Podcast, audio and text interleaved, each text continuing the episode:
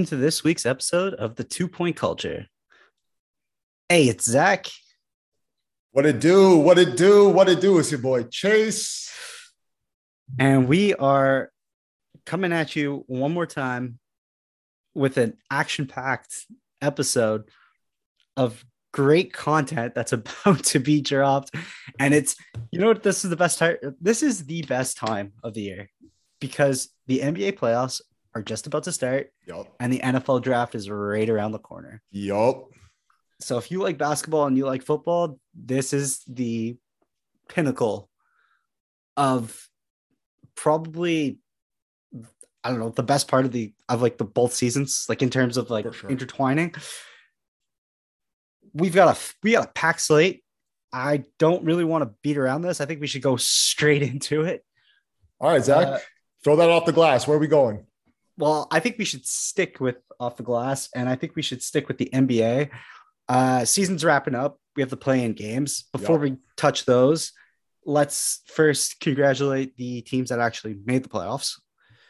Salute to all of you. You know, this has been a hard fought season. I can't, I wouldn't have predicted number one, the East playing out like this. We always know that the West is really, really competitive, For sure. but this has just been something to watch as a display of sportsmanship or just great team play dominancy throughout the entire season to this point. Yeah, and like the crazy part. Oh, sorry. The- Go ahead. Go for it.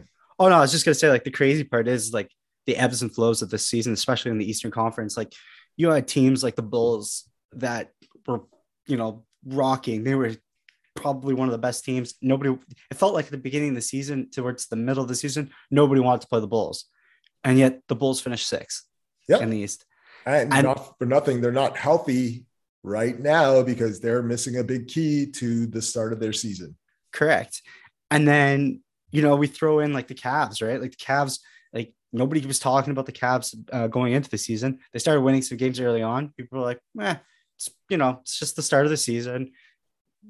You know, lo and behold, halfway through the year up until the All Star break, they were rolling. They were probably what I think they were like third or fourth at least at one point in time. Yeah, I think if I'm I, I think I saw them as high as first at one point too, like very early in the season. Yeah. And then next thing you know, like after the All Star break, just down, down, down, down, down they go. They end up, I mean, spoiler alert, but now they're in a they're in a play-in game basically. Got one more shot. They're like Yeah. they're like Eminem and Eight Mile. They got one more shot. One opportunity sees everything they ever wanted. I'll tell you who's not reference to uh, Detroit and Eminem. Pistons are nowhere to be found. but we expected that too because Absolutely. unfortunately Detroit still has to go through their struggles and this is the sacrificial lamb of uh, Ben Wallace, Chauncey Billups, and Rich Hamilton with Rasheed winning that ring back in 2002, 2003. Uh, They got skeletons in their closet, right? Just a touch. no one knows. So just to recap in the East, you had the Heat finishing first, Celtics finishing second. Which, by the way, if we want to talk about a team that came out of nowhere, your boy Chase's team, the the Boston Celtics. Now we have to deal with Brooklyn, but we'll get to that. No, no, we'll do, we'll save that. Save that. Giannis caught fire. Uh, Mhm. Bucks finished third. You have the 76ers who finished fourth. The Raptors, who, by the way, I think everybody thought was going to be a lottery team slash maybe play-in game team. They surprised everyone, finished fifth. Uh, Bulls in sixth, and then that's when the play-in games start. So bef- before we touch upon that, we also got the Western Conference. Suns, what a what a season! Great for them. season. Great season. 63 wins. 64 wins, 18 losses, 64. number one seed. Let's also give them their applause because Monty Williams did a great job. Absolutely. How crazy is it that they were missing Devin Booker for a good part of the season and just kept afloat? No well, beyond, problems. well, besides that, they also missed uh, Chris Paul True. like for a long stretch. So still finished with 64 wins, impeccable.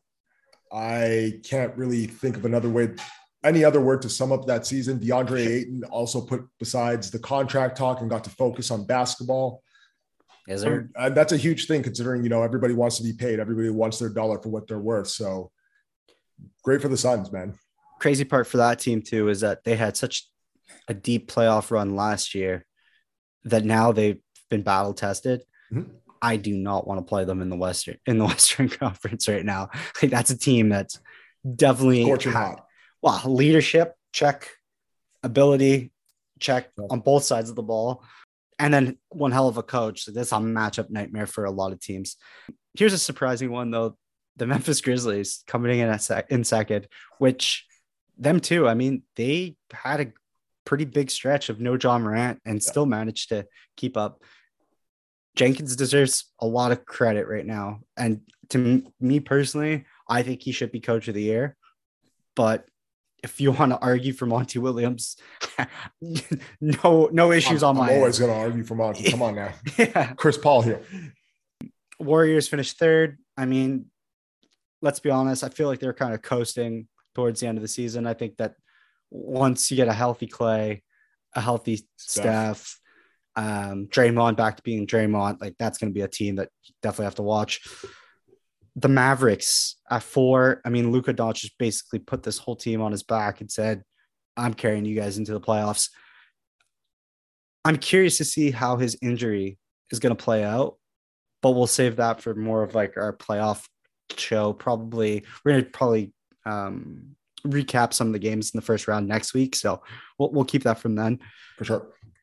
Uh, Utah Jazz finished fifth, and then the Denver Nuggets finishing sixth. Utah and Denver, weird seasons.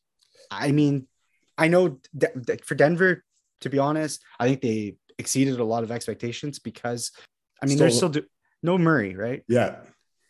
and Jokic is playing at an MVP like level, but the Jazz this year have just been up and down. Like they start off so hot, but again, I think that one of their biggest issues that we we try to highlight, especially on this platform, and I've been very vocal about it, is the locker room chemistry between Donovan Mitchell and Rudy Gobert. Mhm. Uh, I think that the really the days of that tandem is numbered. I I agree. I can't see them playing together forever. I think that they hate each other, but they're there together, so they deal with each other. And this really backtracks to two years ago when Rudy Gobert uh, started handing out COVID like they were hot pockets. Pretty much. It's worth noting though for that. It's funny because you start seeing all these rumors and sources coming out that are saying that you know Donovan Mitchell's headed to New York. But Then there's also rumors coming out that said that say like Gobert's headed somewhere else. Um, insert team X, right? Right. Is there a chance that this year the Jazz just move away from both players and just hit the reset button? So before you finish that sentence, that was the first thing that entered my mind was what happens right now if they just decide we'll blow the whole thing up. And I haven't really gauged this year's free agency agency class, pardon me. Mhm. I also don't know what the draft looks like for them going in because Yeah. considering they are in the playoffs, they're probably uh, drafting in the lower, you know, half of the draft. Absolutely. Yeah. So if you want to allocate your resources, well, you're going to actually probably have to allocate your resources to replacing both. Yeah. And like you're, I think what you're doing right now is kind of banking on one of the teams that are out of the playoffs right now to give up picks. So at least you get one or two lottery picks for those players. But uh, you're you're shrinking your pool in terms of who you could trade with too, right? Like, that's not a good, it's not a really smart strategy. No, not at all. but we'll save that for another week. The season wrapped up. NBA awards are around the corner. I think Chase and I have our feeling on who we think deserve some of the awards.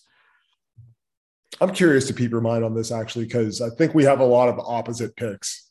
I mean, potentially, but we may also have some similar picks. So For sure. For let's sure. see what happens. It's kind of cool too because we both don't know who we chose. That's right. Like, guys, this is going to be authentic. Me and Zach actually don't discuss players No. unless it's our pre picks of football. And usually we, uh, we, we end up on other players anyway. So this is going to be an interesting time to do it with the NBA, especially right now. Absolutely. Okay, so let's start. Rookie of the year.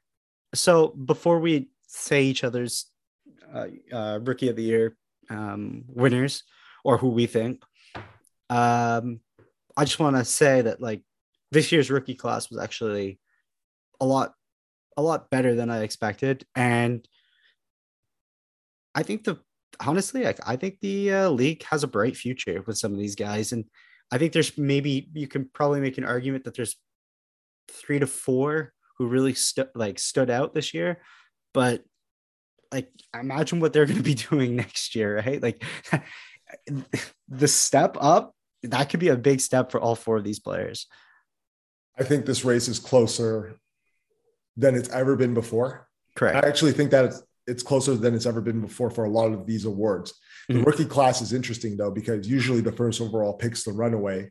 Mhm. And this year we find ourselves in looking throughout each conference and being like, yeah, but this guy shone when he was shining, he Absolutely. was on, and that team got hot. And that's why we are where we are today with this layout of the playoffs and the play-in games.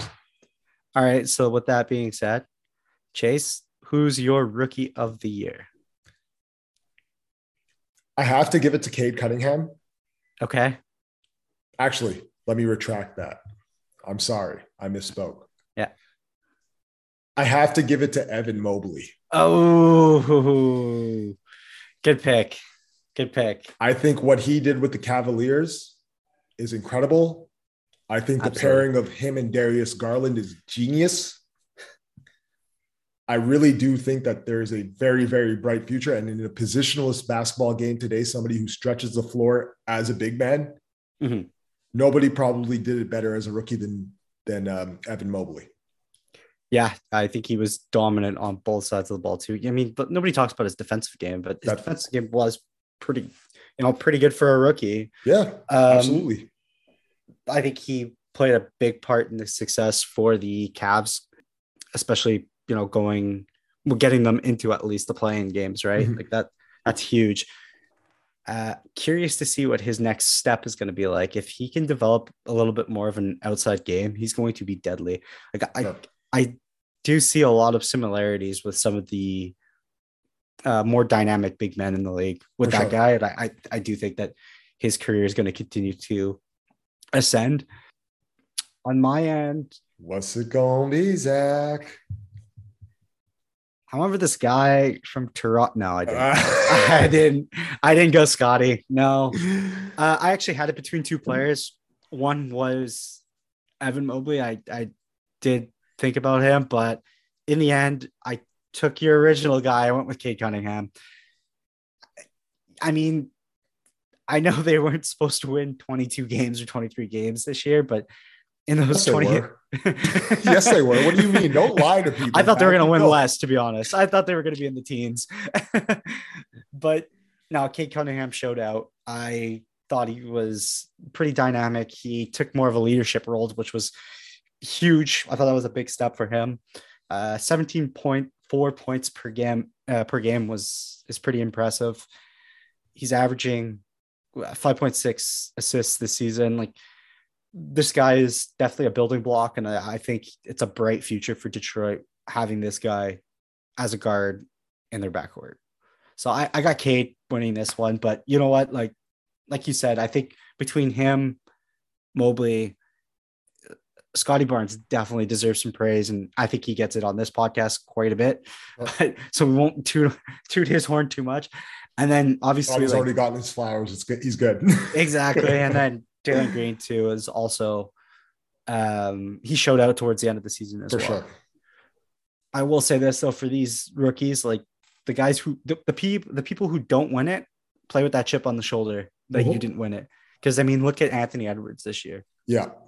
Like you could yeah.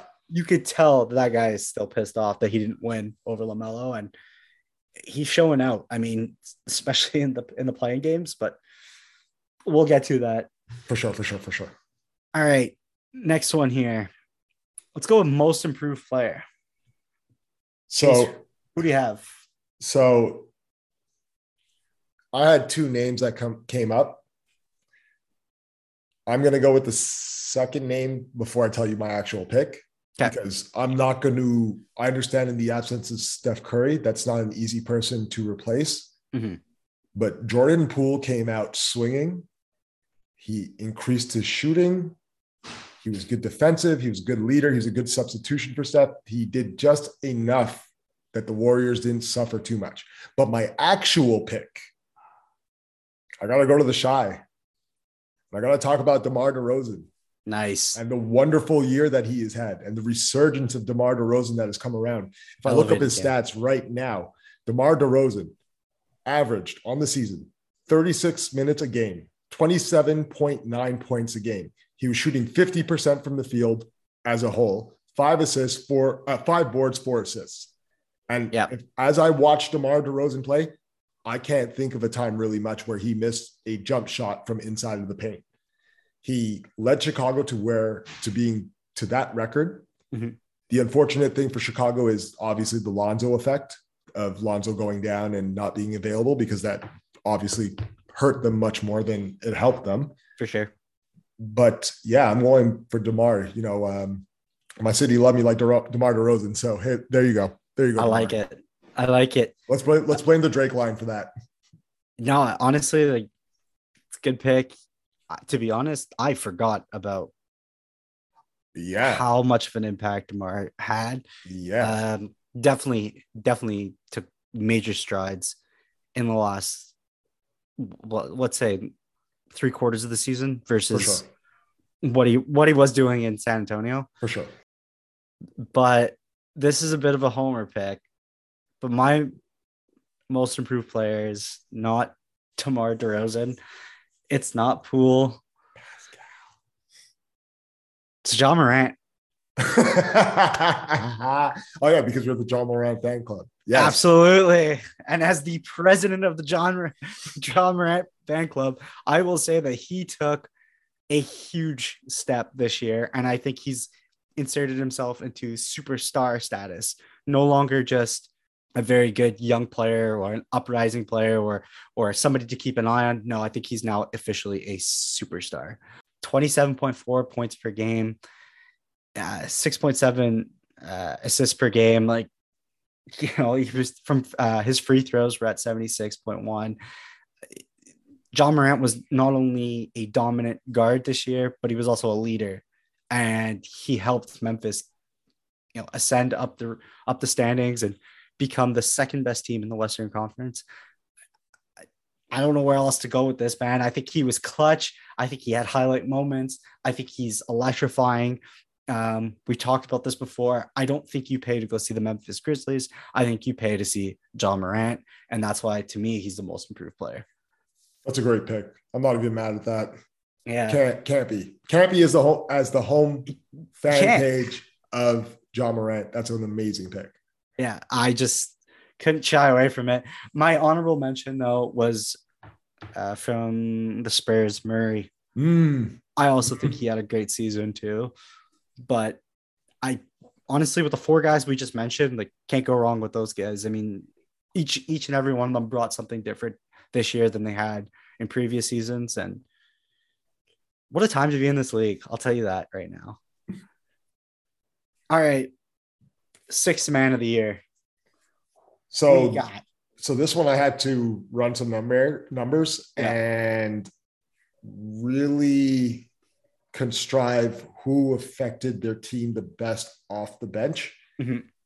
And I'm gonna take my talents to South Beach, and I'm gonna talk about Tyler Herro and why I think he should be the sixth man of the year. Besides being an astounding shooter, he's come off the bench. He's embraced that role.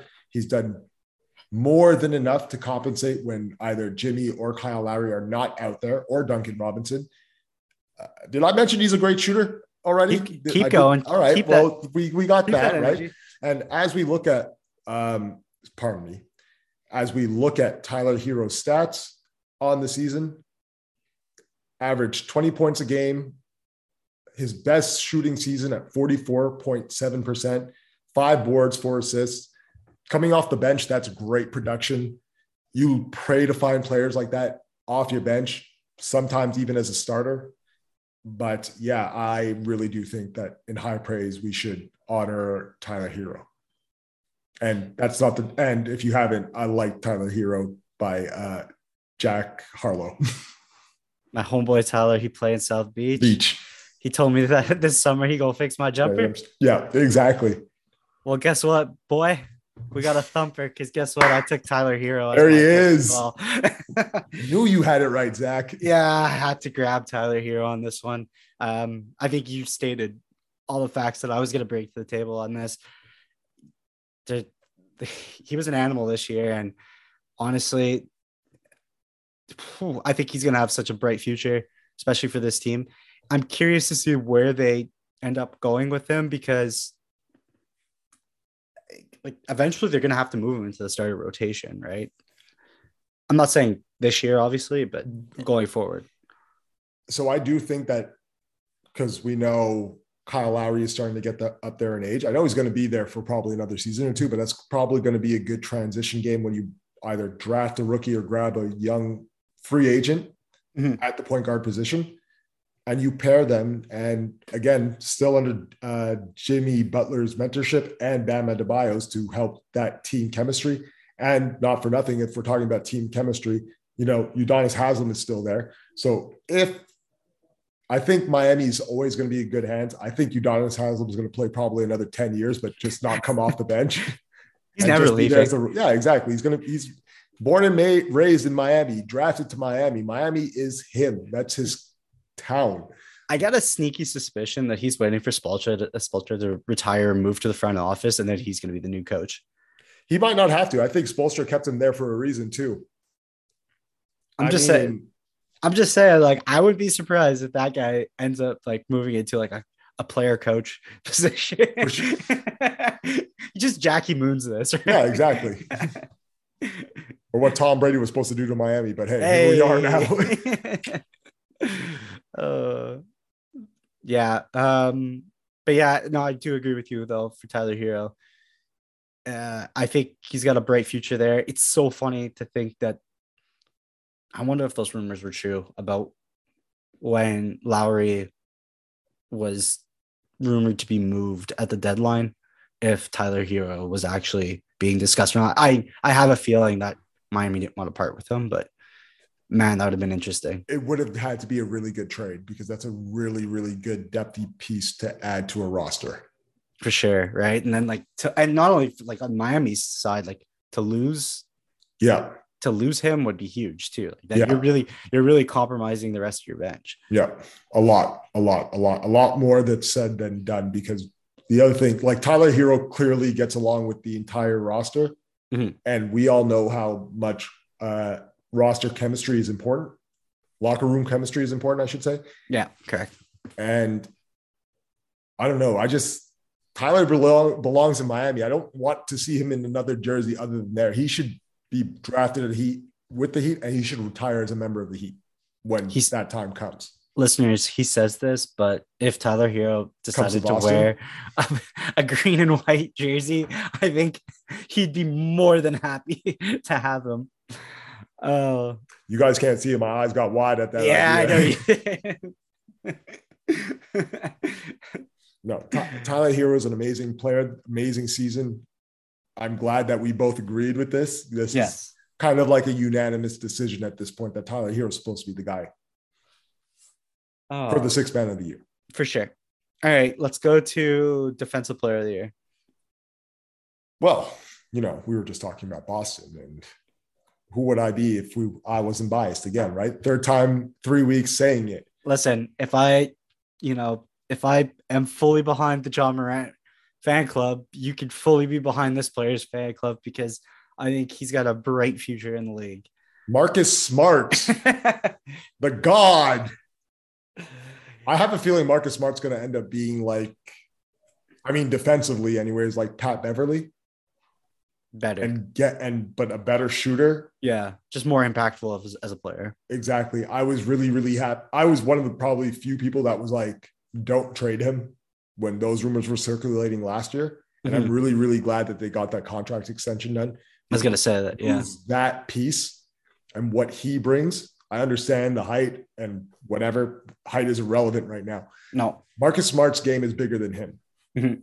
And he puts the pressure on. He averages right now on the season a steal and a half per game, 0.3 of a block. You'll still get 12 points of him from production on offense. But what he does for the defensive side of the Boston Celtics is he locks down that top part of the court. yeah, I agree with you on this one. He he definitely deserves to be in the conversation for defensive player of the year. And I to be honest, I think he might even be the leading candidate for the award. Um he brings a certain energy that I feel that Boston feeds off of. It's like a young Garnett. Yeah, it's kind of weird It's though. weird, It's like- right? yeah, like when he's when he's going and he starts locking people down, like you could feel even especially when they're at home, you could feel that the tides turn, the crowd starts to get behind them, and then next thing you know, there's a surge, and then they're on a you know 10 point run, right? Like it he, he's a type of player that could change a game and he doesn't even need to score. And that's to be honest, that's pretty rare that you see that. Not for nothing, because I know we're going to get to talking about the play in. Mhm. I have in front of me. Do you know what Marcus Smart averages points per game is versus the Brooklyn Nets? I don't know. 17.8. Eesh. That's going to be a great contributing piece. But I digress. Yeah. Zach, who's your DPOY? I was torn. To be honest, I I was thinking Marcus Smart, but I think I'm gonna stay in South Beach. and I'm gonna go with Bam. Woo! I, I liked Okay. what I liked what Adam Bio, uh, Adebayo did this year. With him on the floor, the Miami Heat were the number one defense, the number one defense rebounding percentage, and we're number two in defensive shot quality. so you know when you have a big man that could create a matchup nightmare and, and basically can, play multiple positions um, on the defensive side of the ball. That to me is a big impact. That's an impactful player and that's one of the reasons why miami finished first. So i, I like bam on this one. He averaged 10.1 total rebounds per game. That's a ridiculous stat.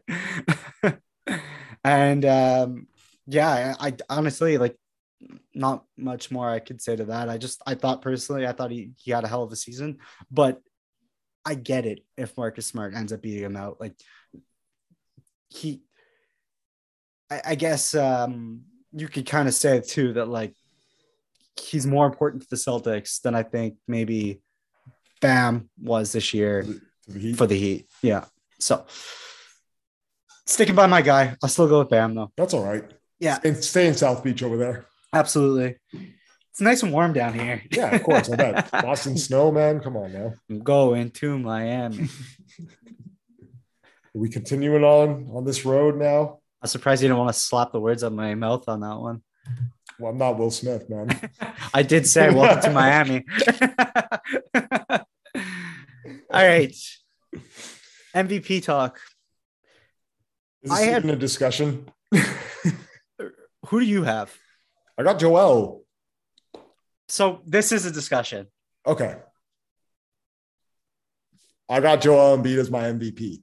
Let's I, I think the contributing factor before the James Harden trade of what he was doing was uh, magnificent. I think him winning the scoring title and being the first center to win the scoring title since Shaq in the 2000s is huge, or favored to win the scoring title, I should say. Mhm. And even though there was, you know, Joel didn't really cater well to the Ben Simmons drama that was happening at the beginning of the season from the end of last year's playoffs. Mhm.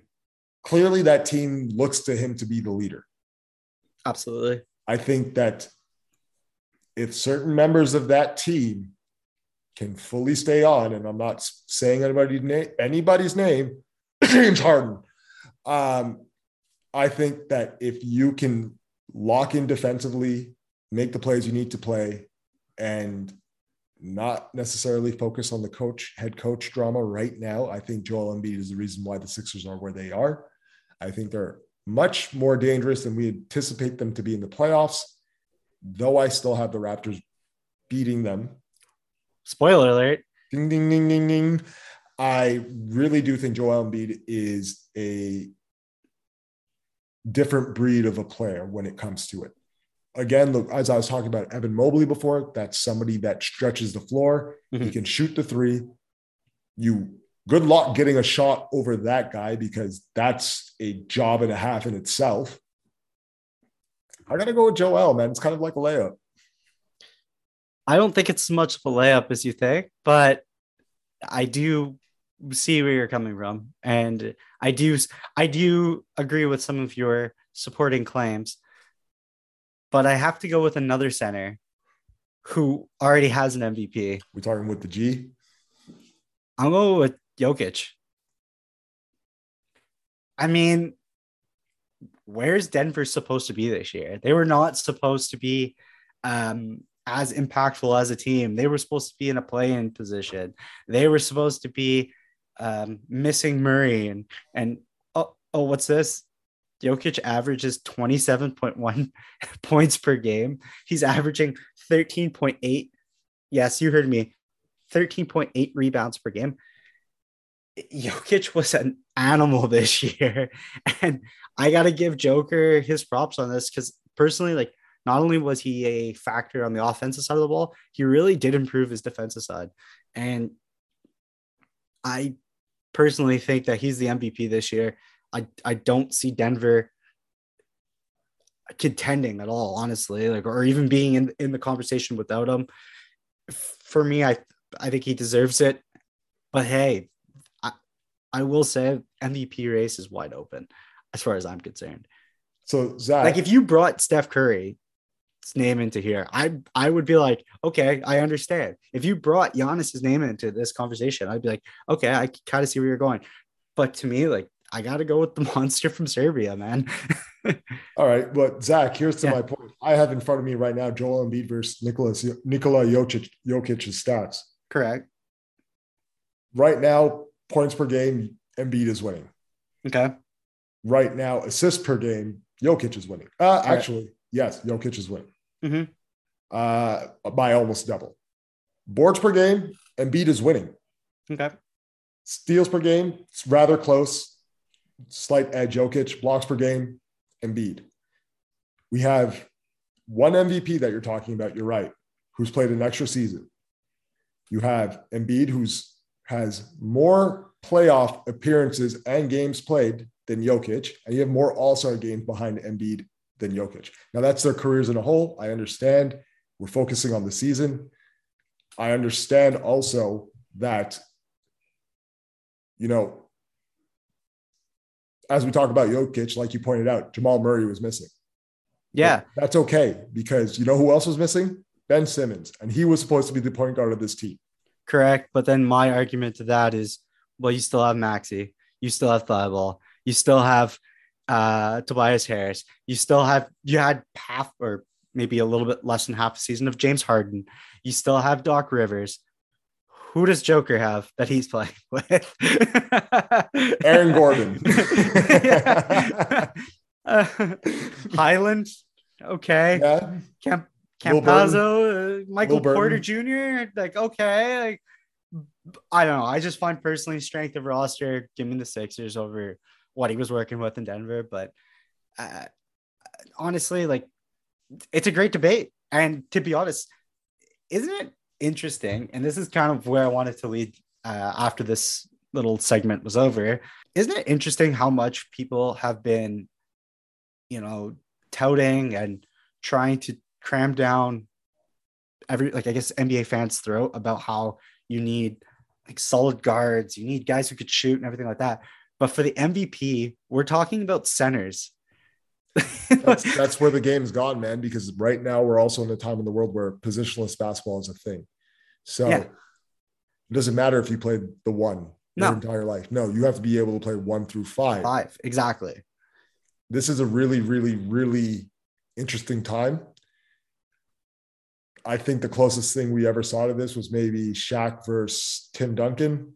Yeah, like isn't that weird though to Like- say? We're, we're that far removed where, oh, now your main ball handler can be seven feet and be fine outside of the asterisks of what Magic Johnson was. And the crazy part is, I mean, about like you know, we're talking about, you know, the Karl. I'm like, I'm gonna throw Karl-Anthony Towns' name into Yeah. here too, right? Like Yeah, yeah. Jokic, uh, Embiid, like uh, Evan Mobley, who's coming up. Like the crazy part about these young, well, these these centers are like, like you said, the way they can distribute the ball. It's like you said, having a point guard as a center, like as a big, like that's even scarier if you think about it.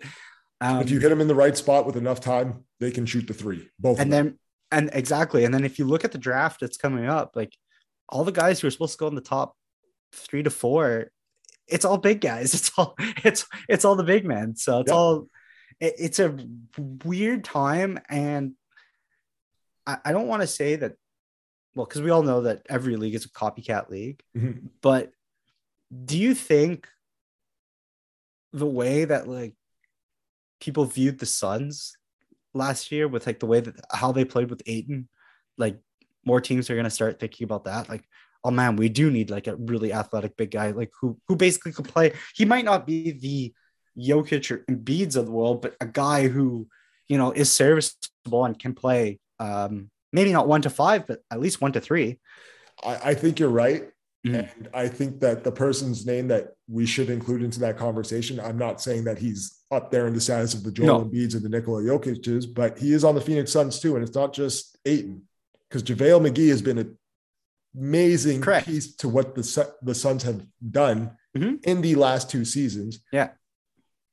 While being like basically a meme Yeah, or since the beginning of social media. pretty much. and that's a nice way of putting it. Yeah, I'm, I'm trying to be polite here because Yeah. you know we, we don't want to shit on too many people. I'm saving my shitting on somebody later. um, but yeah, no, I just I found that was interesting. You know, like like true centers, maybe you have like Rudy Gobert, who's more of a true center that's Yeah. that's dominant, but still, I mean, yeah, it's a interesting time. I'll say that. Very, and very, very different from what we grew up in. it's just like I said, it's just funny how like we've been talked about for so long about how you really need to have dominant point guards and or dominant guards, we'll say. Mhm. And now it's kind of just like, well, you still need actually a really good big man. like you still need that guy, right? Look at what Toronto did, man. They made sure everybody they drafted was big except for Fred VanVleet. Like they brought in long, lanky players, not to su- switch the subject, but yeah, they Yeah. wanted to make sure, hey, if our team goes like this from hand to hand, Good we can luck reach across this. We can cross the court. hey, Red Rover, Red Rover, you ain't getting by, bud. Hope you Uh, could shoot up. Yeah, exactly. All right, let's dive into the playing games. I I want to touch upon these pretty quickly here. So last night we got to see two actually fantastic games. I didn't make it past the second half of the late game, unfortunately. I got, I got us. I got us. I got us okay, there. good. I got us Thank- there, but I'm going to need you to carry us for the Cleveland game because the Cleveland Nets game, unfortunately, I was preoccupied. I was not available Mhm. and my phone was blowing up. And I was like, all I want to do is go watch basketball right now. And I can't.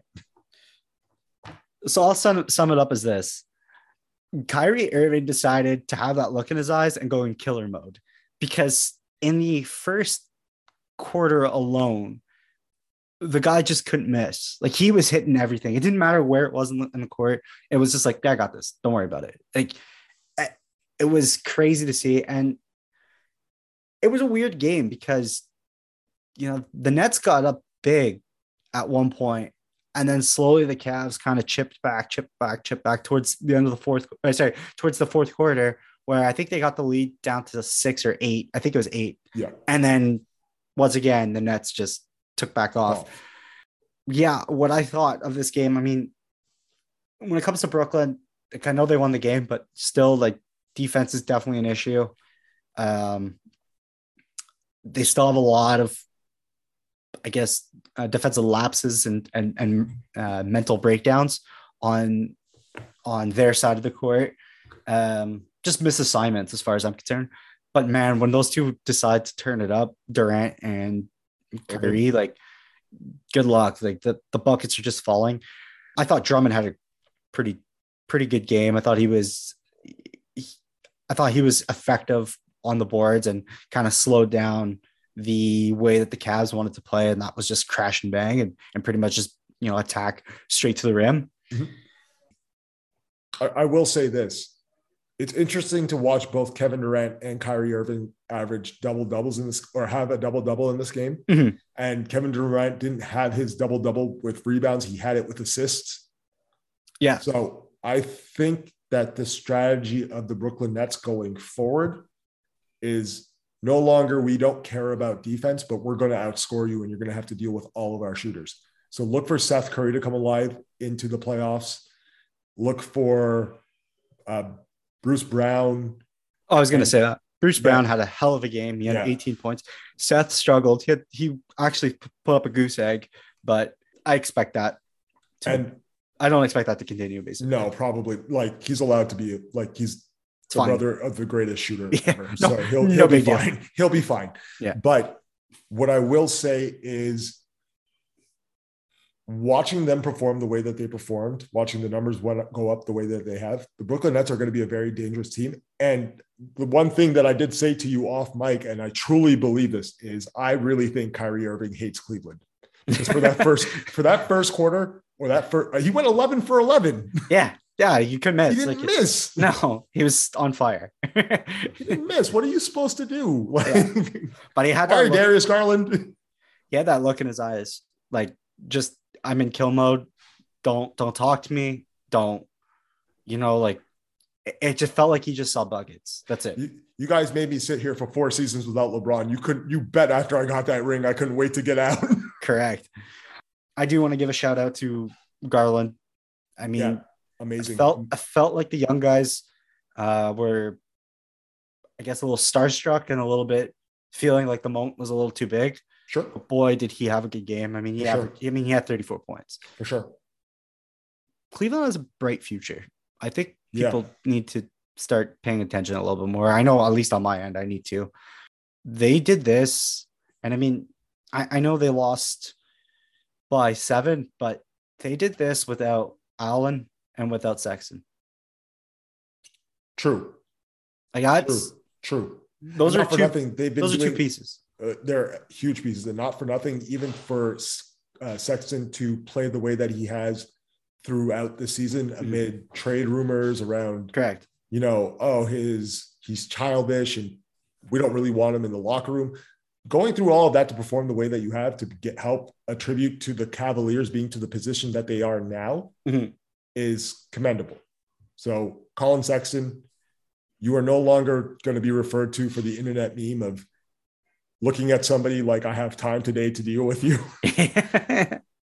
but for actually playing basketball at a high competitive level and contributing to a team that you know should have that most people wrote off. Like we thought they were done last year. We thought Kevin Love would want out and it would be over, but no, he, the team came together in a very nice, complete way, offensively, defensively. Just great attribution from everybody. So yeah, Cleveland does definitely have a very bright future going into next season. And For- not for nothing, maybe they win on Friday and they still Yeah. make the playoffs. yeah, for sure. You quickly touched upon Kevin Love. I mean, double double for him too, right? Like Uh, 14 points, 13 rebounds. So Yeah. the guy feels like he's been in the league for a million years, but still killing it. Kevin Love went from one struggling franchise to a winning franchise, or debatably winning, but a yeah. playoff finals appearing franchise. Yeah. A playoff, struggling, a playoff caliber franchise. Yeah. back to a struggling franchise. And Yeah. to be here, like I, I, I feel happy to see Kevin Love in that position too. For sure. So that sets up a Brooklyn Nets, Boston, Boston Celtics, Celtics. but we'll save that. That's going to be good. That's, That's going gonna be be a great. That's gonna be a great series. Kyrie back to Boston. Yeah, He's bringing the Sage with him. has to sage, sage, sage the whole arena. Uh, Oh, that's the other thing too. Um, nobody's talking about this, but he did that on, uh, without eating. Like that's he's on Yeah, his. this is his fast. Ramadan. We have to highlight Yeah. that too. He's yeah, he is on his fast. So Yeah. No eating, no water Nope. because he's not allowed to do that. No, that's impressive. Yeah. Honestly, good for him. Yeah. Um, okay, so let's go to the late game now in the West. I mean, smile to my face that once again the Clippers do what the Clippers do best. but uh There's only one LA team. basically just one. Funny part is in this playoffs it might be zero, but anyway, yeah, we'll that, that we'll digress from that. I want to. I don't want Yeah. to on the wound for you there, Zach. I'll take Ah, it it's easy, all right. despite our, you know, the wound is beefing. open. It's being stitched up as we speak. It's bad. But I want to say it was awesome to see the Minnesota crowd last night. The Yeah. way they were reacting, it felt like such an important playoff game for them. I know it was, but it felt like such a big game. Uh, I think the team fed off of it, and the Timberwolves pull out a win against Yeah. the Clippers. Thoughts on this game before I give you mine?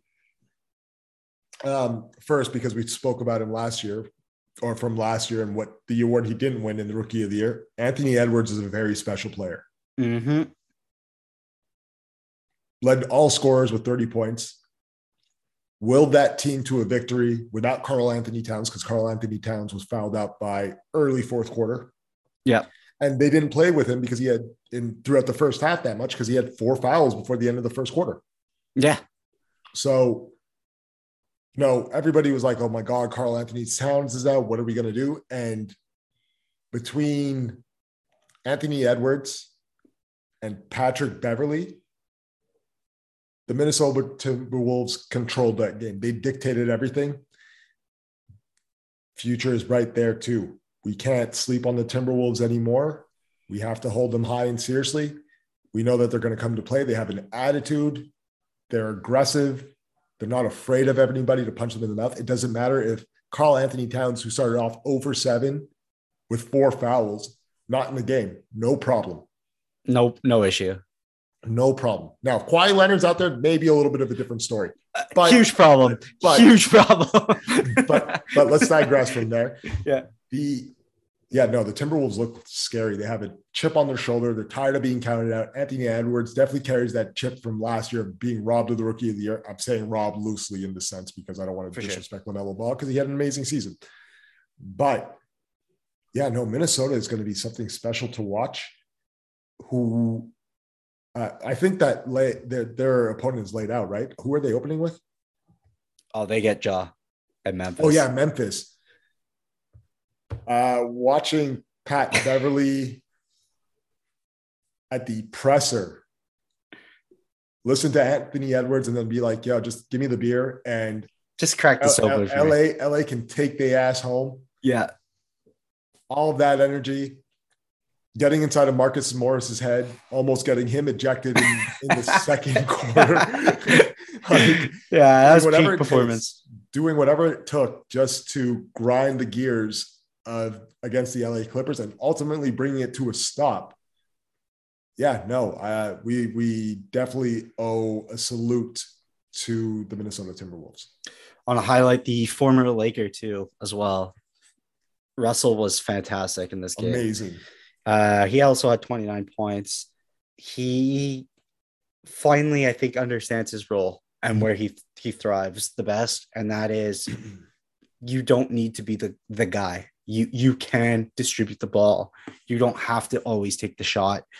And the crazy part about that is like I find he's more he's more of a threat out there when you don't know what he's going to do versus Exactly. When he was just trying to force it. I'm talking pre Anthony Edwards. He's just trying to force it and force it and force it. And I think defense defenses kind of understood like, okay, well, this is pretty easy. Like I can I can just take him away and and he's going to shoot, but then yeah. And let's be honest, like let's let's either double team or box out um Towns and then let's just force Russell to make shots that he just is very uncomfortable uh, shooting.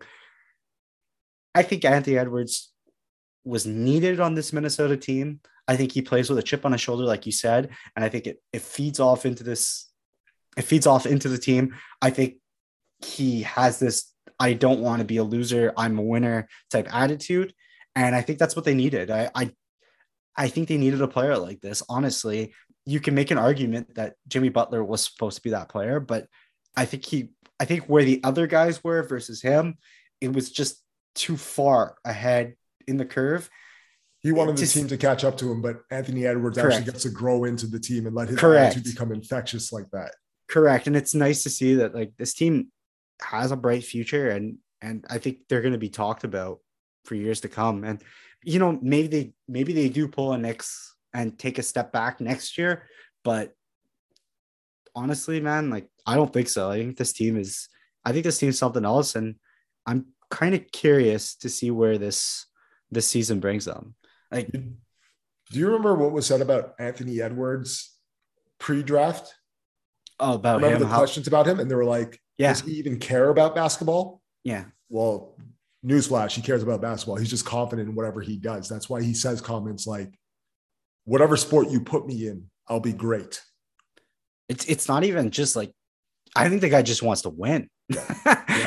I think and, that guy just that, wants to scary, win. That's man. a scary chip to put to somebody Absolutely. that already is naturally as gifted as he is at playing basketball. For sure. And he was hitting some deep threes last night. I believe at one I believe at one point he was four for four, three for three from three, from the field from three. But it was they weren't easy threes. Like these were deep threes, guys in his face, and he was just like, Yeah, I got it. Like, don't worry about it. Either his third or, or his fourth. I remember the announcer. I, I remember just watching him and he just lulled the defender to sleep. He did a little crossover, he right, not far, brought it back, didn't literally didn't even move from his spot as he does this. And yeah. Like, oh, look at look at all the space I just created from switching hands. Mm-hmm. he's a he's an yeah. impeccable player, man. It's gonna be it's gonna be fun to watch that guy grow. Yeah, as a player, a lot. A lot. Might have to uh, buy, might have to get the jersey. might have I might I might have to do it. Man. Hey, might have to do it. Clippers side, I mean, Paul George, enough, enough said. I mean, 34 points. I, uh, I'm not Start, started off slow though. He was uh yeah he would two for four, and then from that he went 0 from six for mm-hmm. the rest of the first half, and then he turned on in the second half and he did Paul George things. But I mean, between you and I, and the, this is no bias aside, like I don't I didn't expect the Clippers with Kawhi being out and Paul George being out for as long as he he I mean he had stints too this year, yeah. right, where he was out. Um I didn't expect him to be in this position. So for them to even get here is pretty remarkable. Yeah, absolutely. All right, let's go to tonight's games. Let's get a score update first. Oh, right now, last time I saw it, yeah, was 105-82 for the Hawks against the Hornets. That's pretty predictable, though. Actually, you you said this earlier in yeah. in one of our podcasts last, that we recorded. Yeah, last where, episode about the Hawks. Yeah, exactly. Where yeah. we're not sure how many people actually want to play against the Hawks. Like, how, how do you really want to face a team in a playoff in a play-in game with playoff experience? Exactly. And we know Trae Young is always going to show up because Trae Young will put the team on his back to do what he has to do to make sure that that team is okay. Yeah, Trae's got ice in his veins right now too. He's at 22 points and 10 assists. There he is. Uh, there he is. Hunter's got 19. Capela's got 15. They're a stacked squad on paper. I just felt like they just couldn't get it going this year. I shouldn't say stacked, but I, I should say a solid squad. We'll, yeah. we'll go with that. But Charlotte, just unfortunately, luck of the draw. They didn't get the matchup that I think would have benefited them. I think this that was just a poor match matchup to begin with. Well, um, LaMelo has 18 points though. So that's not too bad. Like you, you like to see the young players kind of grow and, and take these in strides. Personally, it, the way it's going right now, I'm, I'm predicting the Hawks to win this game. So that sets up a matchup of the Hawks versus the Cavs in Cleveland on Friday. Hornets. Sorry? Hornets. No, I'm saying no, Hawks would be the Hawks because the Hornets would be knocked out because they're the 10th seed right now. Ah, touche. Right? Yeah. So it'd be Hawks versus Cavs, Cavs at Right. home. Who do you like in that i? I s- I gotta go with the Cavs. I I like the Hornets. I like what they're doing. I just don't Hawks, think that there's Hawks. a, oh Hawks. Yeah. Sorry. Oh right. Oh wow. Um, Yeah. Think about that one. that changes it a lot. Phew. Uh, I'm I'm gonna go still- Hawks. I'm still actually I'm gonna go Cavs. okay. I, I understand the playoff history behind the Hawks. Mhm.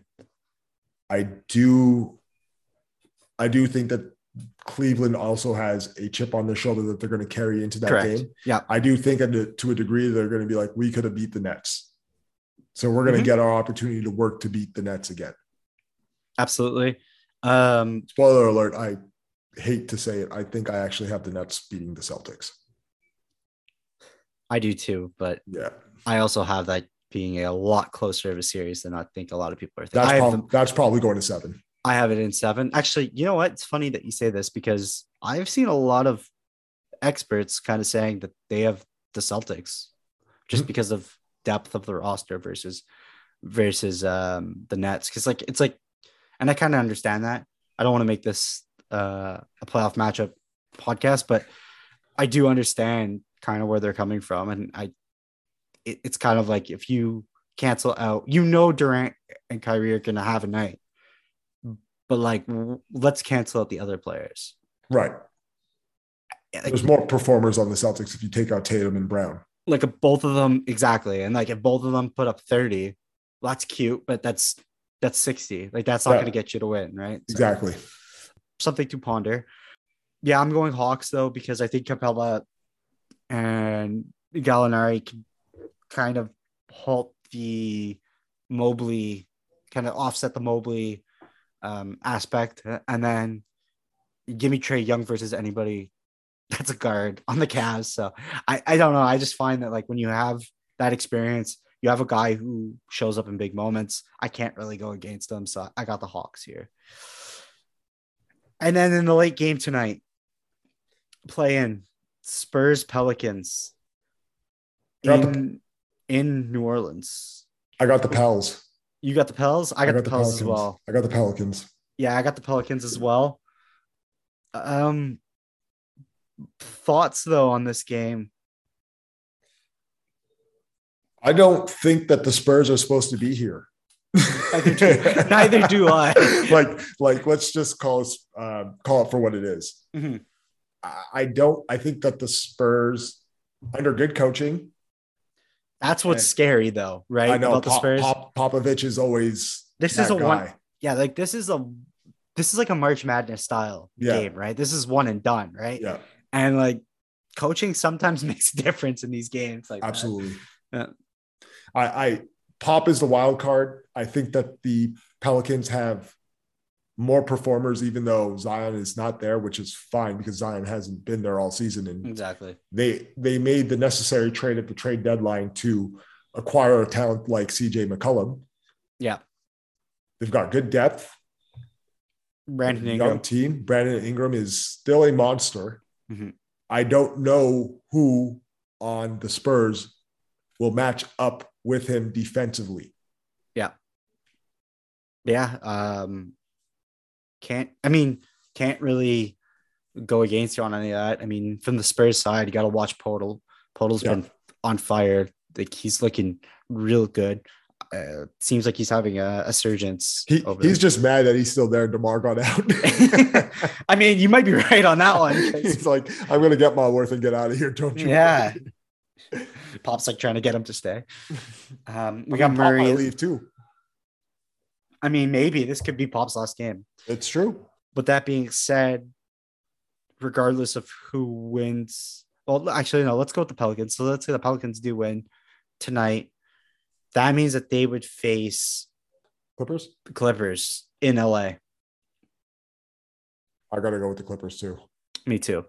I that doesn't matter. To be honest, I don't think That's whoever- that's again. It's going to be coaching versus the talented roster, and that's not to knock Ty Lue, Mhm. But I do think that, especially over the course of the last couple of years, that the Clippers have more, much more playoff experience than anybody on that roster. Mhm, Exactly. And I think that that will run deep and you will see that. And I think Paul George and the LA Clippers will come out pissed off, especially after Pat Beverley's comments.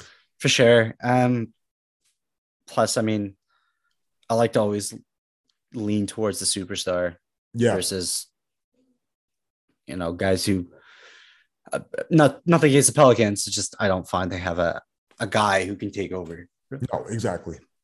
But uh, interesting matchups. I it's going to be that. great. It's going to be good regardless of what happens. So uh, I'm excited to see. for sure. And now for the listeners, Chase and I will put our playoff predictions after Friday. So let's say Saturday or Sunday. We'll put them up actually on our Instagram page. So Correct. So people people can see what, who we voted for. And maybe we'll put in uh, a poll or a quiz or something like that. Well, not a quiz, but a poll maybe on the story for who people think should win these series. for sure. Yeah, we'll go with that. And then next week we'll talk playoff matchups. Uh, probably get into some games.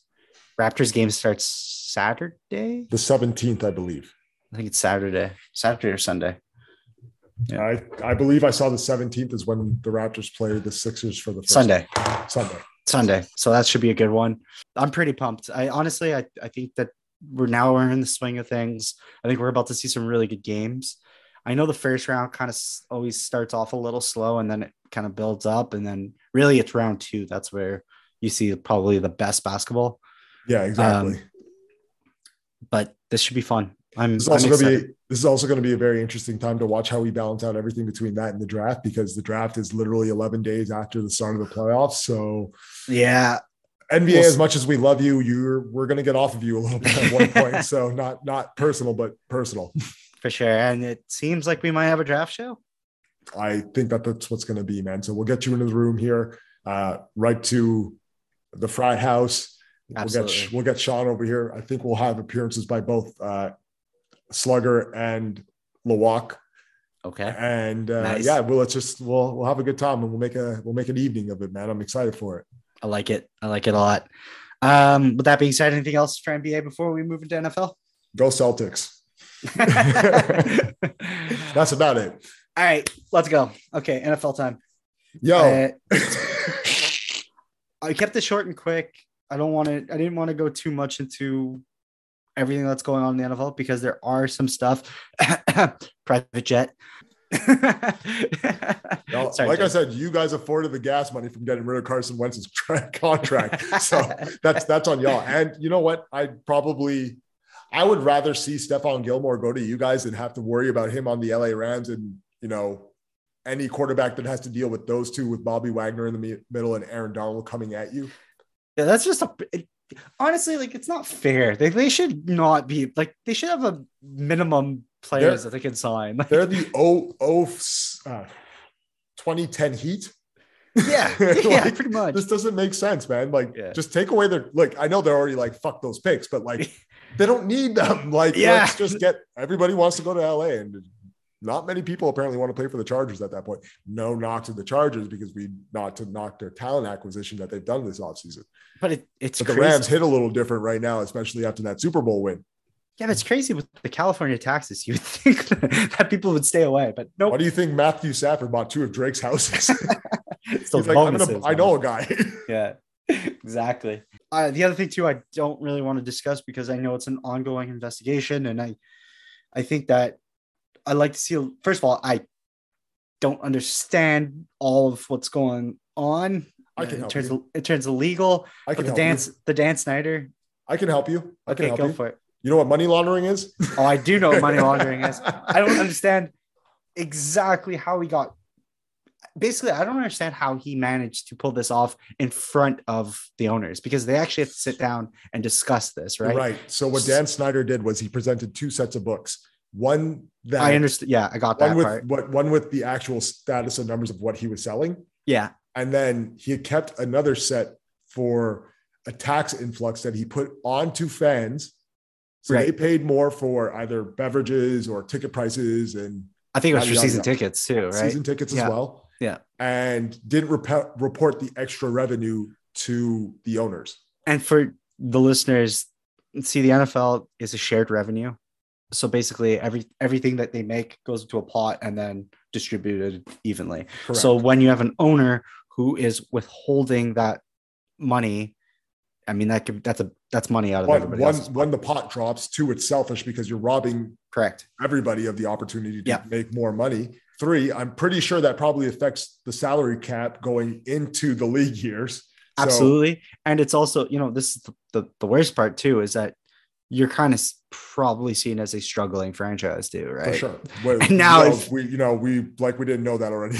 No, but that's the worst part. It's like now it's like so you weren't sure you weren't really struggling. It's like Oh. that add- added extra layer, right? and then to add insult to injury, and you know, no pun intended on that, they went and traded for Carson Wentz, who will probably get injured on FedEx Field by week four. Just, just call, trying to call it. And they also decide to call themselves the commanders. Is that yeah? yeah. Um Command that ship all the way down, dog. no, I, I I got that part and I under, I understand that part. I just it's some of the legal re- repercussions. That's where I'm kind of a little bit murky on. And I think there's I think we still need more details, and I think more details are fine. jail. Yo, hold on, I got it. Guess hold who's on. going to jail? Yeah, tonight? Hold on, where, where is it? Let me. no, no, no. Let's not get kicked off now. So, You're the Donda? Yeah. Guess who's going to Dan Snyder going to jail tonight? um, curious to see though what's going to happen if the, the NFL is going to decide to actually mm, get together and you know temporarily uh, purchase the team and then sell it. Like I don't know how that's going to work.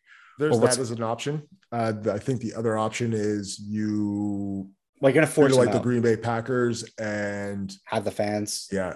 Yeah, that I mean that could work too. Yo, he took all of that money. He get let fans get covered in shit from the fucking burst pipe. yeah, the worst part about this though, and like this is not being talked about, like when we when you're talking about like, oh well, the fans could own like they have to. Speaking of like shit bursting and everything, like they they need a new stadium. Yeah. Yeah. So that's even an added extra because now it's going to be well i'm sure washington's not going to pay for a new stadium because they're going to be like yo fuck this guy they he basically he basically just robbed us blind um another thing too that they were doing apparently was like you know like they would they would ask or they would hold like the army or air force games um at, at FedEx. yeah and then with and then say that well because they weren't a part of the nfl they don't need to make they don't need to pay Yeah. Yeah. Exactly. the revenue. So, Exactly. know. some shady business. Whoever was cooking the books for them, though, like I really do hope they got paid out because they're probably in a lot of trouble right now. And all of their all of their assets are seized, man. Good luck getting a lawyer. You gonna Yeah. need Je- you gonna need Jeffrey Dahmer's lawyer.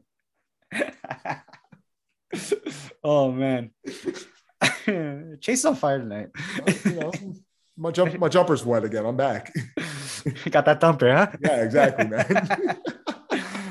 yeah, this is this is an interesting time, but let's talk about money in a positive way, not a negative way. Oh. Uh, let's let's talk about Derek Carr getting the bag.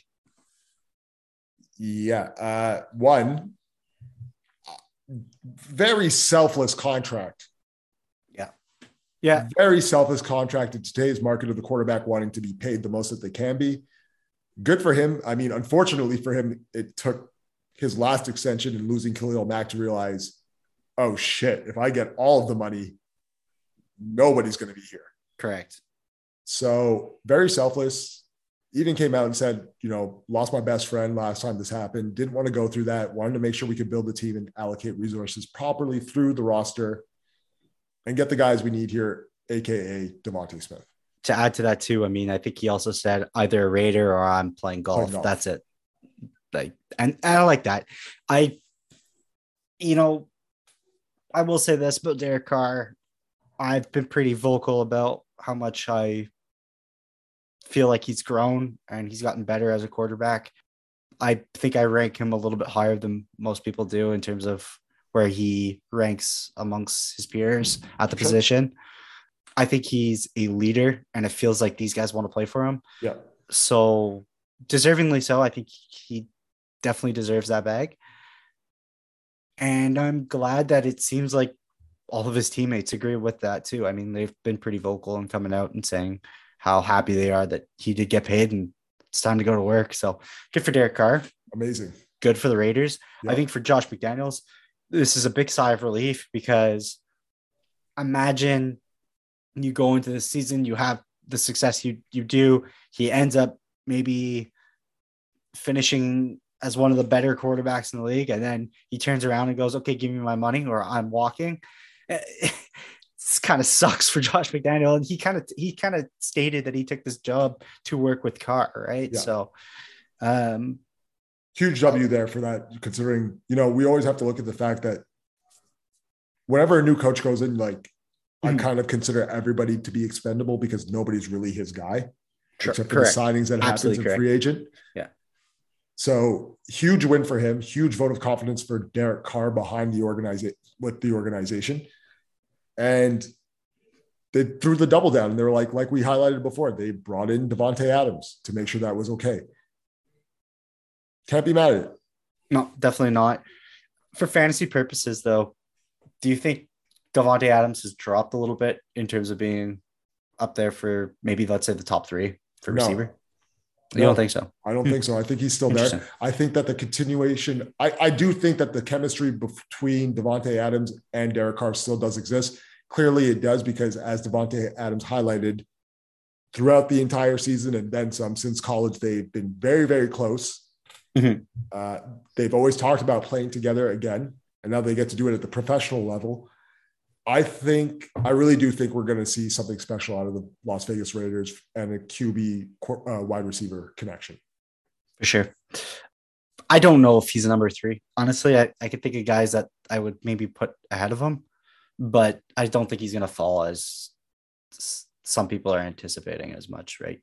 I don't think I, so honestly, I think Tyreek Hill is going to have a bigger drop than than he Yeah. I, I agree with that. And if anything else, like besides, I don't think Davante Adams fall falls, but we both acknowledge this too. I also think that Darren Waller's status goes all the way up just by his presence on the field. Absolutely. Absolutely. I think he's going to have like, it's going to be like a Travis Kelce effect, basically, where it's like, oh, great. You want to cover this? You want to cover Davante? Good luck because now you have Waller who's wide open. And, And Derek, Derek Carr's pretty good with the deep ball. So Hunter Renfrow, yeah, you- Absolutely. you, might have a day, season two. Braylon Edwards, too. Like, Mhm.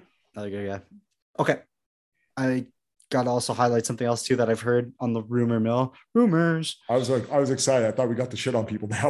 No, not just yet. I'm holding that to the last segment here. Uh, multiple leak sources say that they would not be surprised at all if one of the big four receivers, AJ Brown, DK Metcalf, Deebo Samuel, or Terry McLaurin, are traded by slash on draft weekend. So, catch or fade. Do you think one of those guys will be traded before or on the draft day? Catch. And I'll tell you which one I think it is. Go for it. Deebo Samuel. Mm, $25 million. Yeah. Is that it? That's it, man. I think he wants his money. We all know that he's already done the social media era of negotiating with the team and deleting all of your pictures with and attire of you in a Niners uniform. I think that the way he they used him, not that because Kyle Shanahan schemed him up so well, he did Mhm. stay healthy, which is might be why the Niners might be hesitant to pull the trigger right now Mhm. on a deal. I do think if it is to if it is to happen, I do think that Deebo Samuel is the one who's most likely to be on the move. Yeah, you could be right on that. I'm fuck. I don't even know. Oh, man, this catch or fade is a Catch or, touch. catch fade, Zach. I'll go catch on There this one. There it is. I don't know if it's going to be Deebo though. That's I'm I'm still struggling with that because I still feel like Kyle Shanahan at the end of the day is going to go to bat for him and Yeah. try to keep him. Well, yeah, So- because he opens up so much, and that's not a slight to Aiyuk either. Like, because Aiyuk has the capability Correct. to do it, but we also know Aiyuk had to get out of the doghouse from last Correct. season to get to being the production that he is. Right? Exactly. So I'll do process of elimination. If I don't think it's Deebo, DK, stronger possibility, but he's eating candy and drinking coffee and having one meal a day. So I think he stays in Seattle because I think he fits their their their model of what they want to do. Yeah. AJ Brown, I don't see the Titans getting rid of him. I just feel They like came, he's they came out and said, We're not moving him. Get, Exactly. get out of here. No, don't look at him." exactly. So if that if those three aren't on the board, then I'm gonna go with Terry because I could see Washington going the cheaper route here and drafting a receiver. Oh, Washington is going the cheaper route. That's a shocker. hey. but yeah, I could kind of see them saying, "W- let's load up on capital, maybe try to get some younger receivers in here and build the talent from within around Carson versus just paying Terry all that money. And do I think it's the right move? No. I'm gonna say this. Don't don't get too excited here, but I know what you're going to say. I thought it. I helped. I I, really do think that Terry could end up being an Eagle. I would love said that. The Terry and DeVonta Smith. Woo. Uh, anyways, I'm, I'm not going to get ahead of myself. I'm going to relax. Again, I, I know that there's been this like speculation. There's been a lot of talk that maybe the Eagles are going to draft a wide receiver in the first round, but I still think a, a veteran wide receiver or at least an established wide receiver is what the Eagles need. And I have I just have a strong feeling that if one of these guys are available, they'll definitely dabble in them and they'll probably be if they're not if they don't get them, they'll be a finalist. yeah. My only issue with that is you're looking at same division, but do you really care about same division or not when let's say one of those draft picks are on the table? Like that's tough, man. That like when you I- have a I think draft pick like that, I think Uh. you're right, but I think in the same aspect, you also have to look at it like this. And we, I, I said this last week, Mhm. where in the NFL, the one thing you want to do more than anything else, yes, you want great talent, but you want the talent and the skill to be able to win to beat your opponents in your division. yeah, And I think that that would be the nail in the coffin for the Washington football team because I can't think of a productive corner on the Washington football team right now. yeah. But to see again, this is and this goes back to what I'm saying. Like they have that draft capital. Like maybe they don't even go receiver. Maybe Fair. Washington decides, screw this. We're gonna trade up with maybe the Jets and maybe we'll take Sauce. Sauce. You know what I mean? Like there's ways around this, or maybe they go, they say like, you know what, we'll just get Stingley. You know, like Yeah. Yeah, we'll go with him, and then we'll draft like another. Like there's ways around this, and the other thing too that like I, I will say this, it's like, let's say Philly does go out and have to, they're gonna have to pay Terry if they do acquire him, hypothetically, right? You might be hurting them from a cap standpoint, right? True. Like you might Possibly. you might be tying their hands to the point where like yeah they have a great player at that position but that means they can't build anywhere else which maybe that's their thought process i don't know personally i don't i don't like it but i could see how teams could feel that way for sure. I to that point, I and this is just to talk a little bit about what Philly has done in the recent Mhm. weeks.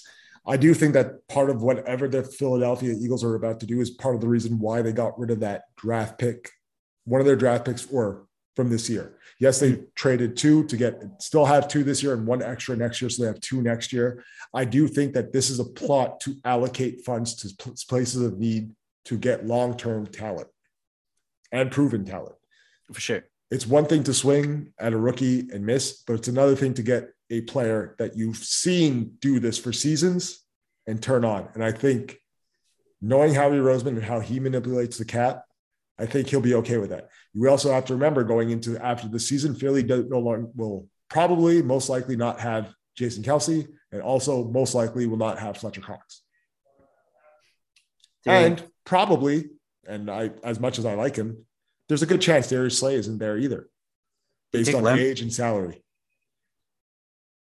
i got a prospect question for you but you know what maybe i'll save it Okay. Yeah, yeah. Hold it, hold it for the draft just in case. okay because you mentioned somebody's name and it sparked something else Gotcha. Okay. no kelce Oh, Kelce's going to be there and he's going to retire an Eagle. That's my seldom on it. no that's not my Okay. Then I was saying for okay, Linderbaum right now. yeah. Like that's a, an established Yeah. center. Like it it seems like like do you make I know it's like there's a chance he sits for one year, but like maybe he plays guard for one year and then you move him, you kick him back out to center. Like that's an interesting pick. I'm just well. I was like, thinking that, and I also thought that maybe that's what Landon Dickerson will become. mm, true. So I, I I think that the future will be bright at whatever aspect they choose to go with it. I just do believe that at the end of this year, Kelce will be gone. It will be the end of his NFL career, hell of an NFL career if it is. And I think that those moves will open up the cap space to for Philly to move freely as they or freely, quote mm-hmm. unquote, to address other areas of need. Fair enough. Fair enough. All right. Let's move off of that. I got one more topic before we get into the one that I know you really want to discuss. He's like, God damn No, it. the, He keeps, the clip, the clip is loaded for that. he, he keeps putting it off. playing with my emotions, like playing with my money, Zach. Come on now. So I listened to two podcasts because you know, I as you know, listen, Two Point Culture is the podcast. It's the number one podcast. One. It, it it's the one I do listen to, you know, the most. Yes, that's right. I'm condescending and love to listen to my own voice. Zach, we've told listeners we we are biased. we Um, live in our bias. so with that being said, I listened to two podcasts over the last two days.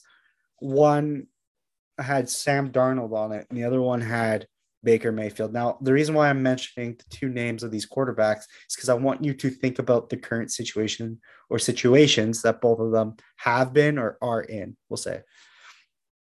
Both of them mentioned something and it resonated with me. Okay. Darnold said that he's, there were times where he would go into a deli in New Jersey and he'd be getting food, and fans would come up to him and tell him, pretty much, you suck, how poorly he's played, whatever, shitting on the guy, right? And his response was, well, I don't go to your, you know, carpenter job.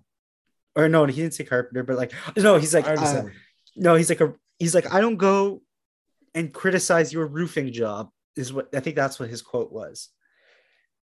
And I will just stand there and, and kind of boo you and, and and tell you how bad of a proofing job you've done. Switching gears, let's go to Baker now. I saw Baker- those comments by Baker. I love this though.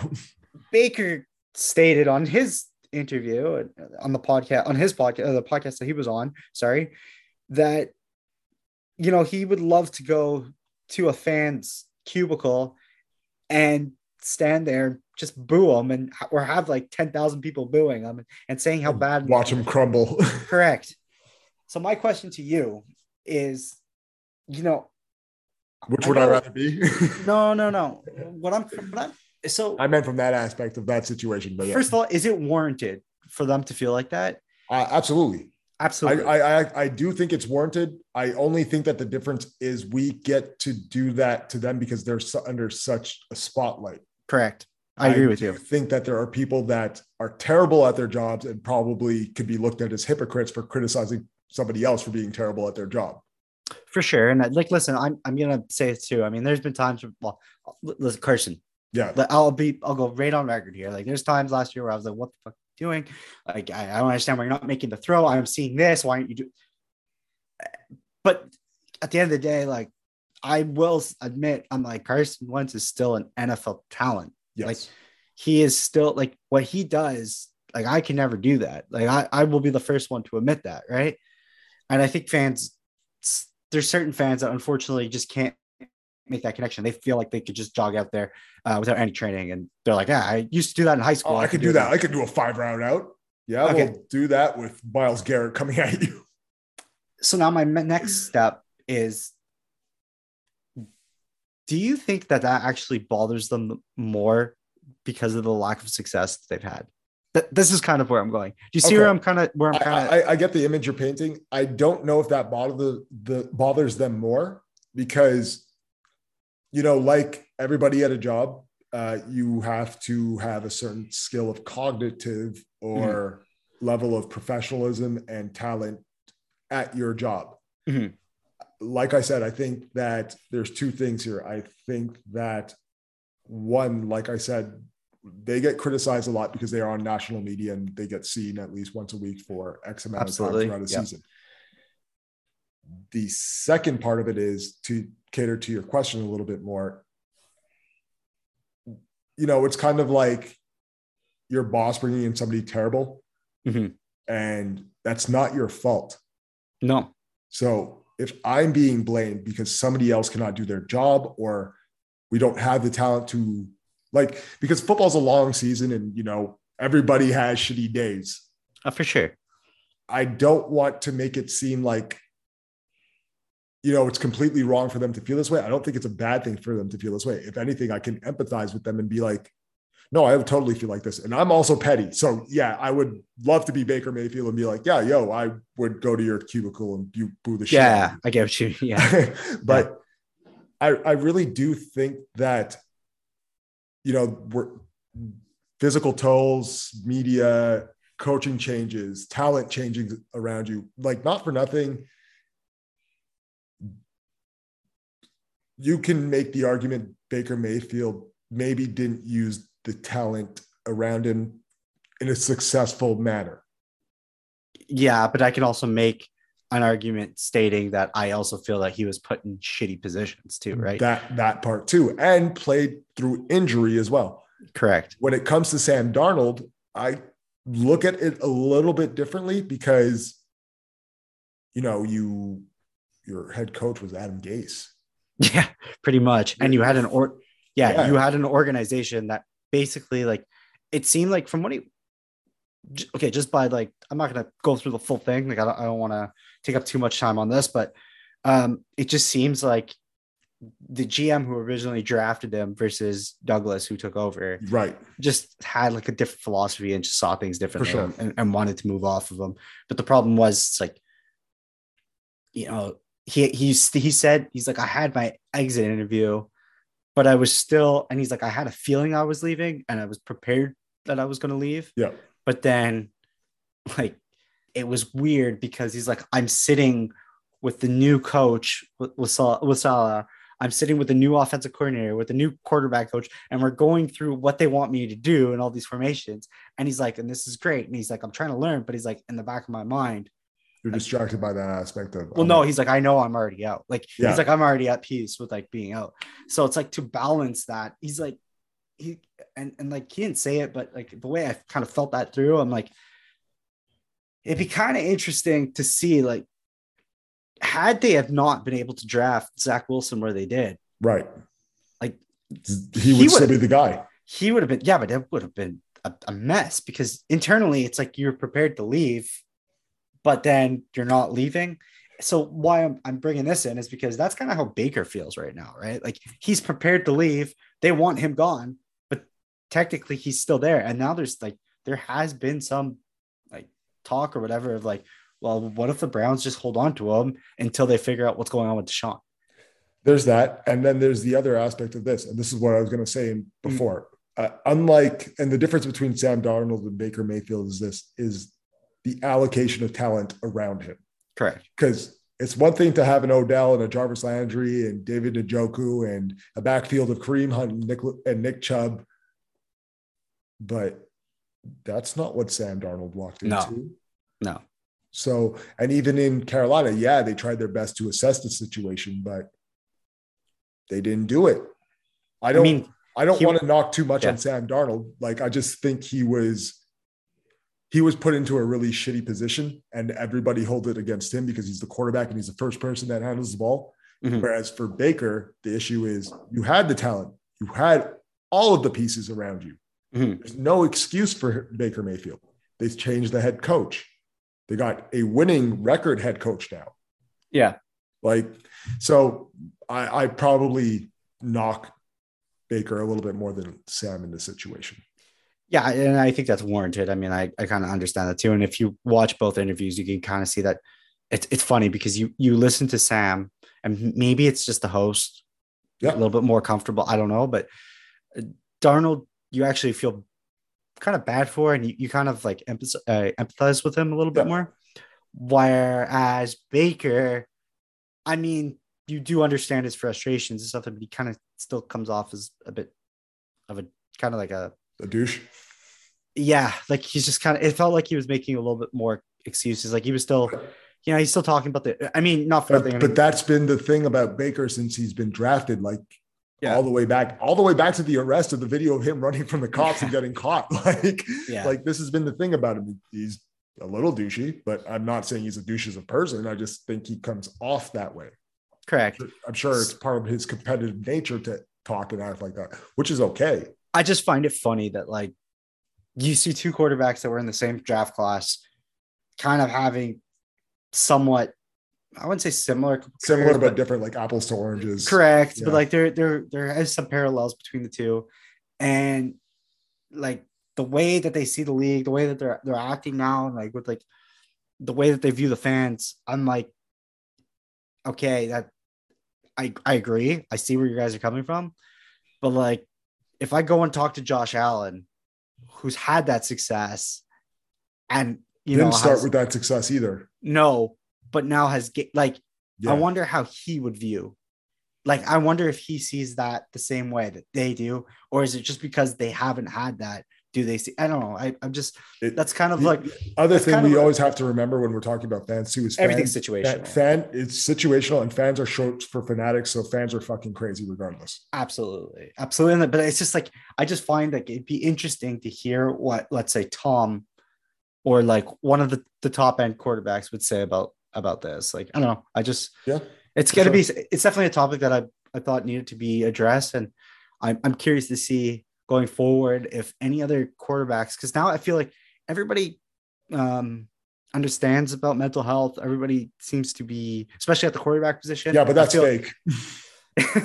That's fake. I, nope. Listen, mental health is the crutch that people grab, but don't actually support in today's society. And I stand by that heavily. I, everybody recognizes it and they go, they'll be empathetic about mental health situations, but I don't think people really care about mental health situations as much as they claim they do, because that's Okay. why we end up in these situations that we get into today.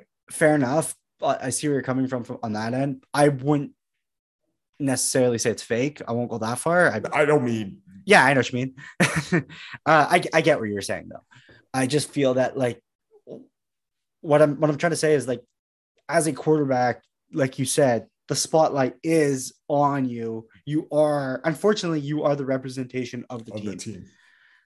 and you know like I, i'm curious to see if like the proven winners are like the way that they handle certain um different circumstances and and and um especially fan interaction how sure. that differs from the guys who unfortunately may have been drafted to and held in that high standards that just unfortunately crumbled under pressure. True.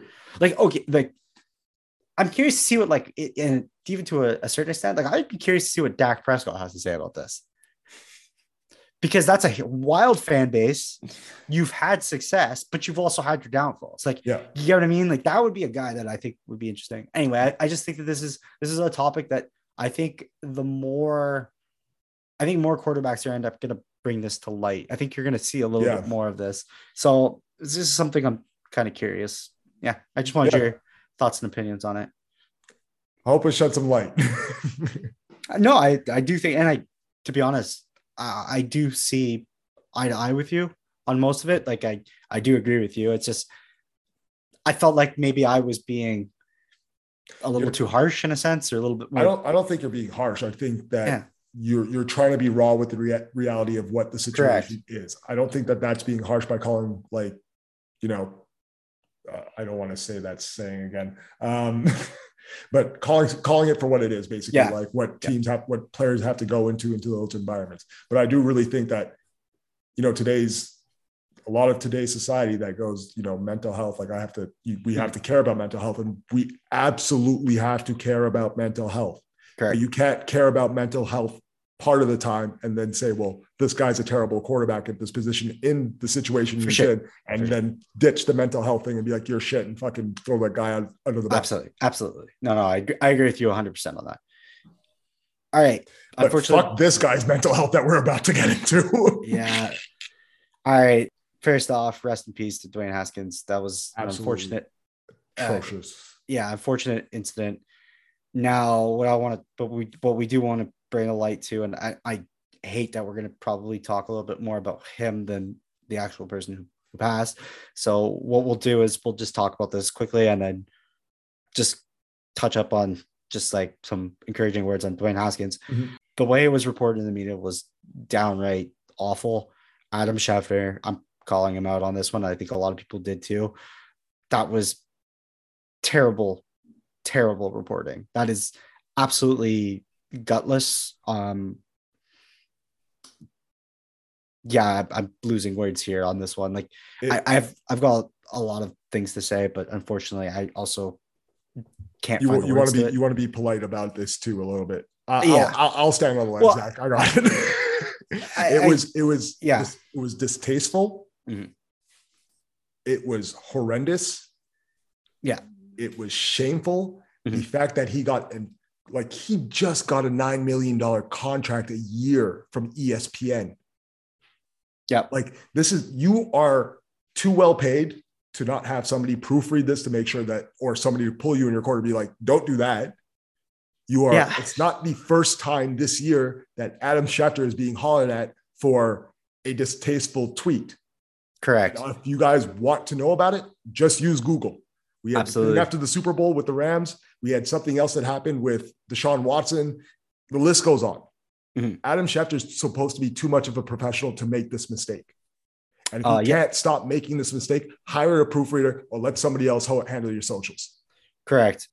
He did go out. He did issue an apology through his podcast, which again I also found that was a bit distasteful, just because of the fact that you actually have to bring traffic to something that you basically generate revenue from.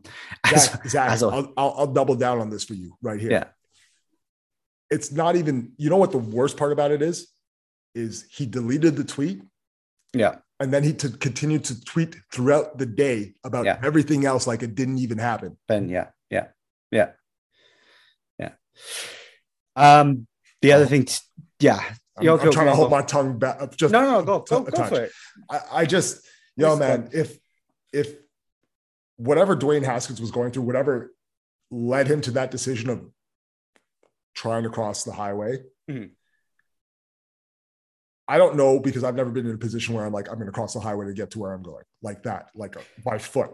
Yeah, If the first thing somebody has to say to me from a professional about me from a professional level is to shit on my struggles as a quarterback and not highlight the things that I've done for the people around me, for the people that love me, for the people that I love, for the people that I actually care about, for what I do for my community, yeah.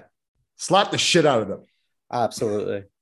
Absolutely. And and like to to piggyback onto that too, right? Like again, I just feel like this is I need to get the story out first. So let me just like no.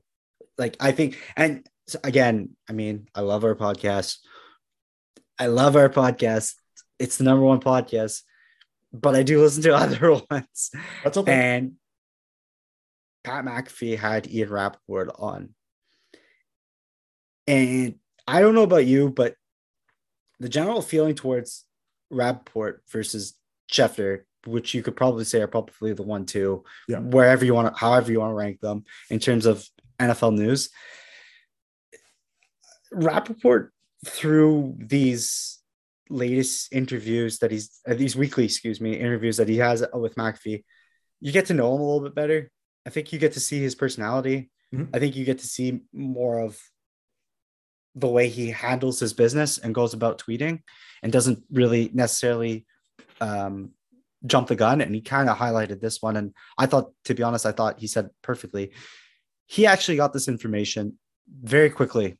Mhm. Actually, I think he, he said he was one of the, he's like, I, I got this information from a, from a relatable source, but he decided to hold off because he's like, I wanted the Pittsburgh Steelers first to come out and say something and report it before it. And he actually called his boss and he's like, I had a discussion with him and I said, I do not feel comfortable Good. putting this out. And if you actually, and you know, people are going to say, well, he's only saying that because Schefter's in trouble, blah, blah. But if you look at Rapoport's timeline, it, Yeah. it matches up completely Yeah. with when, um, with what he's saying. I, I just, I just think that, you know, there's people in this, I guess, news reporting or the source business, we'll say Yeah. Yeah. yeah. the insider business. That's a better way of, of looking at it. that do it properly, and then there's guys that are just trying for that quick hit and for that, you know, I got to be first. But like you said, I mean, that's just poor choice of words. I mean, you could be first without saying the things that he said. Like, I- there's no excuse for that. You don't have to highlight like he he's not a quarterback first. No, That's that's the most important thing. Like Guy's a man. we go there? Yes. family man, father, you know, father, um, Husband, son, hus- brother. correct. Like, yeah, people are hurting from that loss. Yeah. And to just be like, oh, well, let's just keep it on football. Like, no, people lost somebody correct. and somebody that's important to them. A community lost somebody. Um, if you want to talk about football in that sense, hey, the Ohio lost somebody. Absolutely. Yeah. I mean, yeah. And then there's additional information coming out in this report too that I also find is a little bit sickening, but I won't even mention it. So Let's let's leave it at that Exactly. I'm, I'm getting heated off of this. correct. Correct. Needless to say, let's not focus all of our attention on um, Schefter because that's not the best way of looking at it. Let's focus actually on the man, Dwayne Haskins. From everybody who's, I mean, Chase Claypool, that was yeah. really tough. I, I mean, yeah. tough to watch, but awesome to see that like a guy a guy like Haskins touched certain players and you could tell that there was an emotional bond there. I, I personally hate seeing somebody cry. Like it it's it's sad. You feel Yeah. terrible for the person, but you also see like how much somebody meant to someone and and, and clearly a lot of his teammates were touched by him and yep, it sucks. Honestly, it really does suck. Like it really sucks for Pittsburgh. Um, Uh, as a franchise, I mean, this is their second loss, I believe, in the last like three years or four Yeah. years too. They Yeah. lost a, a coach, if I'm not mistaken. correct. Um, when I feel terrible for forgetting that guy's name, but unfortunately, it's it's slipping my mind. Yeah, this is uh, it's tough, but let's try to remember the positives and let's just say, you know, Dwayne Haskins, from all accounts, it seems like he was an awesome guy and an awesome teammate and an awesome family man. I, I, absolutely. It was um it was really disturbing to read that story. Condolences and prayers to the family, friends, the organizations that he's been associated with. You know, something something that I know people some people might look at when we look at athletes and celebrities that pass away, they hmm. they're not they may not be as empathetic and they might be like why keep in mind when pe- even though people at a higher level or people that we don't actually know, we get to invest time into people still. Whether watching them on Yeah. the screen, mm-hmm. like we're now investing time into seeing them, even if we're not a fan of them of them and they're the opposition of whatever we're watching, Cheering for, yeah. we're investing time in them too. Correct. And now with social media too, right? There's more insight. There's more access to these players. You get to see their personality. I mean, like, I, I'm not gonna lie. Like, I follow quite a bit of athletes who Mhm.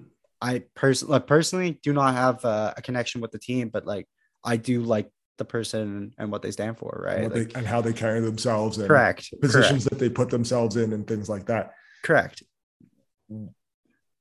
I mean, my my heart goes out to the family, the friends, the communities, the organizations that he was associated with, the people that he touched, the people that he helped, and him. I hope I hope wherever he is, he's at peace. At Absolutely. least. And that's that's where I want to end my piece on that. For sure. Um, yeah, definitely. I echo those sentiments. And Rest in peace to Dwayne Haskins. And I hope everyone who is involved in this uh, continues to honor his legacy. And I know we're condemning Adam Schefter, but I really think Adam Schefter has one more go, one more go. And if it's one more slip up like this, because like I said, it's not the first time this year that Adam Schefter has done something distasteful. Mhm. I really hope ESPN rips up that contract and be like, get the fuck out. I really do. I don't wish for failure on people. I don't think he's going to fail as a result of that. I just think that he really needs a rude awakening of the impact that he has by his words in the Abs- position that he's in. Absolutely. I absolutely agree with you. Anything else before we wrap this up? Did you get the clip off? You have any more? I got the clip off. I'm good. I'm good. There's, there's nothing else for me. There's nothing else for me. I'm I'm ready to go make some money. With that being said, this is the two point call culture, and we're out. Deuces. Rest in peace, Dwayne Haskins. And Rest rest, in in, peace. re- rest in peace. Um, so, fuck, who died last yesterday? Gilbert. Oh, Gilbert. Yeah, Gilbert Gottfried. Yeah. Rest in peace to Gilbert Gottfried too. Deuces.